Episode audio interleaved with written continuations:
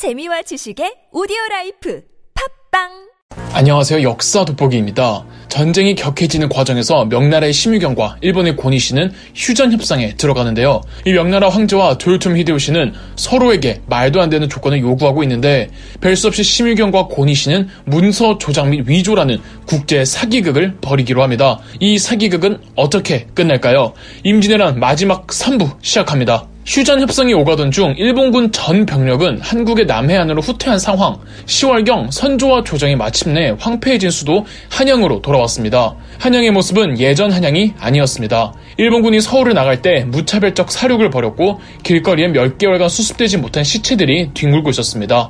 시체를 파먹는 까마귀 떼와 각종 벌레들로 인해 한양의 위생 상태도 최악이었죠. 살아남은 사람들도 굶주림에 죽어가기 부지기수였고 심지어 인육을 먹기까지 했다는 기록이 있습니다. 한편 정신없던 1년이 어느 정도 안정이 되니까 어, 그제서야 선조가 민망해지는 겁니다. 국가 비상 상태가 나면 백성들에게 어떻게 대처하라고 알려주고 정부와 국가 원수는 가장 마지막에 도망쳐야 하는데 누구보다 빠르게 도망쳤고 이는 개성과 평양에서도 반복되었단 말이죠. 그리고 의주에서는 아예 요동으로 망명을 하려고 했으며 광해군에게 분조를 명해서 힘든 일은 전부 지 아들 시키고 자기는 무조건 안전한 곳으로 피신하려고 했었잖아요. 가장 먼저 살 길을 도모하려고 했던 선조는 그 입장이 난처해졌습니다. 백성들은 물론 신하들도 자기를 안 좋게 보리란 건 선조 당사자도 알고 있었습니다. 선조는 왕으로서 체면을 이제서야 지켜야겠다 싶은 겁니다. 선조는 신하들의 의중을 떠보기 위해 몇 차례 선의 파동을 벌였습니다. 또 한 가지, 세자, 광해군에 대한 선조의 질투심도 있었습니다.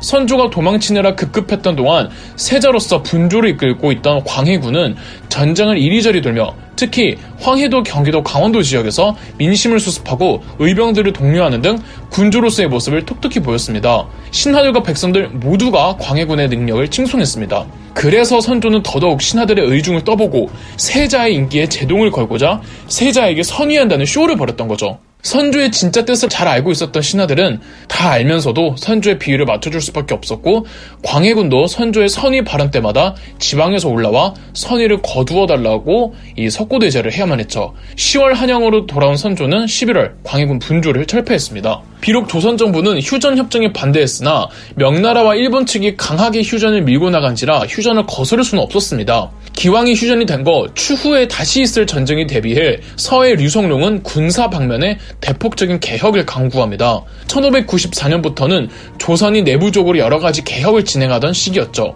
그러나 윤두수 등의 서인 쪽은 계속 휴전에 반대하고 조선 단독으로도 전쟁을 이어나가야 한다고 주장하고 있었습니다. 워낙에 윤두수가 고집이 세고 이미 선조는 남인 쪽 이 류성룡의 개혁을 다 받아줬기 때문에 윤두수의 의견도 마지못해 들어줬습니다. 선조는 윤두수를 좌의정 겸 삼도 도체찰서로 임명해 조선이 육해군을 모두 통솔할 수 있는 권한을 주었습니다. 또한 한반도 남부지방의 작전 업무를 담당하는 무군사라는 새로운 작전기관도 신설해 주었죠. 윤두수와 광해군의 총지휘하에 육군의 권율, 수군의 이순신, 의병장 곽재우 등을 모아 남해안에 있던 일본군을 공격하기로 합니다. 이 정도 어벤져스급 멤버들을 불러 모아놓고 거제도의 장문포를 공격해서 승리를 하기는 하지만 그 전과가 엄청나게 미미했습니다. 일단 권율의 육군, 이순신의 수군, 의병들의 연합부대가 급조된지라 팀워크가 원활하지 못했고 이순신은 이 전투가 아무런 이득 없는 전투라고 생각해서 소극적으로 나왔습니다. 전형적인 공무원 마인드인 보여주기식 성과내기 전투였던 거죠.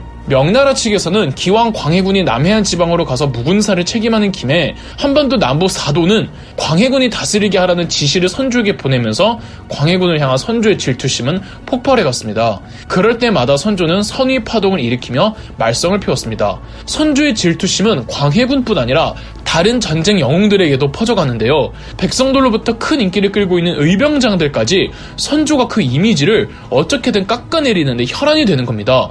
1596년에는 충청도 홍산에서 백성들 버리고 도망만 친 무능한 조선 정부를 무너뜨리겠다며 백성들끼리 모여 이몽학의 난이 일어납니다. 이몽학은 작은 반란으로 끝나지 않게 하기 위해서 김덕령, 곽재우 등 전국에 내놓으라 하는 의병장들이 자신의 반란을 지지하고 있다는 헛소문을 퍼뜨렸습니다. 이몽학의 나는 촉이 이 충청도 홍산의 다섯 개 마을을 차지할 정도로 커졌으나 금세 진압이 되는데 문제는 이모각이 자기 반란을 위해 퍼뜨렸더니 근거 없는 소문을 선조가 의병장들을 족치는 명분으로 활용했다는 겁니다. 선조는 불같이 화를 내며 1596년 8월 김덕령을 체포하라는 명령을 내렸고 8월 말 김덕령은 결백을 주장했지만 한 달간 모진 고문을 받다가 형장에 있으러 사라졌습니다. 곽재우의 경우 넘어갔지만 이몽학의 난이 아니더라도 여기저기 일어나는 작은 도적대들을 잡아다가 고문으로 의병장들을 엮어서 많은 의병장들을 그 전쟁 영웅들을 선조가 제거해버린 겁니다.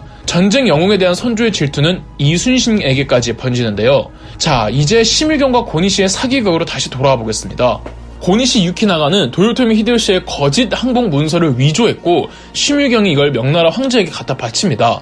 흡족한 명나라 황제 만력제는 도요토미 히데요시를 일본의 국왕으로 임명한다는 조서를 작성하고 이종성, 양방형 등의 사신단을 꾸려 일본으로 파견합니다. 도요토미 히데요시는 당연히 자기 요구 조건들이 수용된 줄 알고 명나라 사신단을 크게 환영해 주었습니다. 이 명나라 사신들이 가져온 만력제의 조서를 읽어야 하는데 뭐 중국어니까 통역사를 시켜서 읽게 하는데 이 통역사는 고니 씨가 섭외해둔 승려였고 이 승려는 조선의원 그대로가 아니라 고니 씨가 시킨 대로 읊었던 겁니다. 그런데 이 연회 자리에서 명나라 사신들과 도요토미 히데요시가 막 이야기를 나누는데 이게 딱 서로 다르게 이해하고 있다는 느낌이 확 드는 겁니다. 꺼림칙했던 히데요시는 다른 승려를 시켜서 황제의 편지를 다시 통역시키는데 명나라 황제의 조서에는 도요토미 히데요시가 요구했던 조건들에 대해서는 아무 말도 없었고 원하지도 않았던 일본 국왕에 임명한다느니 뭐 도요토미가 항복을 했다느니 이런 알 수 없는 내용들만 있었던 겁니다. 명나라 사신단도 너무 놀라 본국으로 귀국해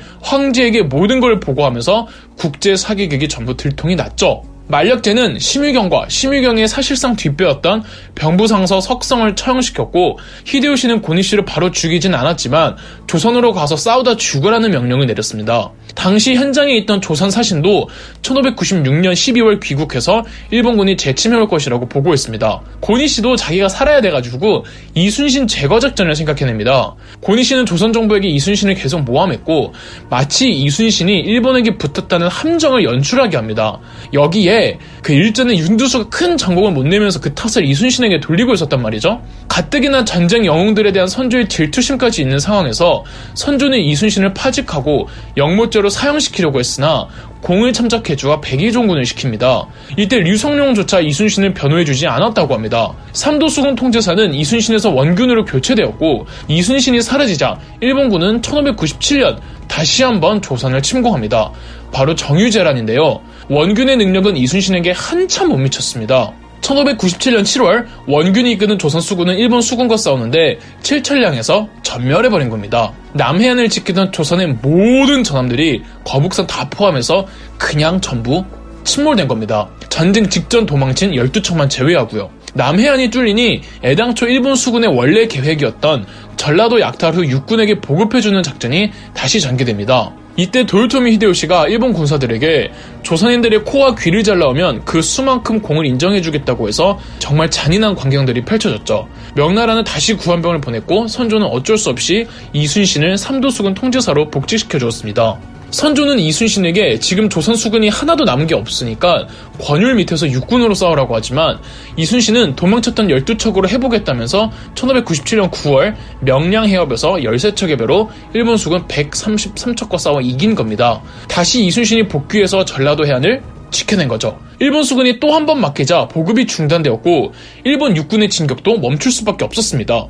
육군들은 다시 남해안 쪽으로 다 내려와서 남해안 일대에 외성을 쌓고는 방어에 전념하기로 합니다. 조명연합군은 남해안까지 내려와 울산 등 외성들을 공격하지만 큰 소득은 없었습니다. 육지에서 승리는 미미하고 수군에서의 승리는 확실하니까 명나라는 수군 쪽으로 구원병을 증강하기로 하고 1598년 진린 제독이 지휘하는 명나라 수군이 이순신과 합류합니다. 조명연합군, 육군과 수군이 합동작전을 펼치며 남해안 외성들을 옥죄어 갑니다. 그 사이 1598년 8월 도요토미 히데요시가 죽자 전 일본군 철수 지시가 떨어집니다. 일본군은 명나라 장교들에게 엄청난 뇌물을 갖다 바치면서 퇴로를 확보해달라고 부탁했고 명나라와 조선의 선조까지 일본군 철수를 보장하라는 지시를 조선 수군에게 내립니다. 그러나 이순신은 일본군을 고지곳대로 보내줄 수 없다며 왕명을 항명하고 고니시의 퇴로를 막은 채 끝까지 싸우니 바로 노량해전이었고 여기서 이순신 장군은 전사하죠. 이순신 장군의 해전 목록은 따로 정리해 두었으니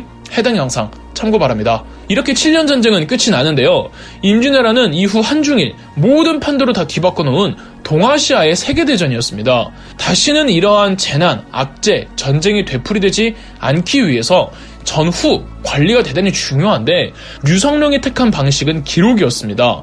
임진왜란 이후 류성룡은 파직되어 고향 안동으로 내려가 7년간의 전쟁을 상세하게 기록합니다. 그리고 이 기록문의 이름을 미리 징계하여 후환을 경계한다는 뜻에서 징비, 즉 징비록이라고 정합니다. 우리 세대가 부족하고 무능해서 이 전쟁이라는 큰 징계를 받았으니 다음 세대, 더 나아가 그 후손들은 우리의 실패를 타산지석으로 삼아 미리 준비하여 여러 악재들을 지혜롭게 막아내라 라는 뜻이겠죠. 그렇다면 임진왜란 이후 한국의 역사와 현재의 우리들은 류성룡의 바람대로 여러 악재들을 지혜롭고 슬기롭게 막아낼 수 있는 장치들을 만들고 제대로 활용은 하고 있을까요? 류성룡의 징기록과 이순신의 난중일기는 평범한 전쟁 역사서가 아닙니다. 끊임없이 우리의 현재를 되짚어봐야 하는 반성문입니다. 그럼 역사 돋보기였습니다. 영상 재미있으셨다면 구독과 좋아요, 알림 설정까지 해주시면 감사드리겠습니다.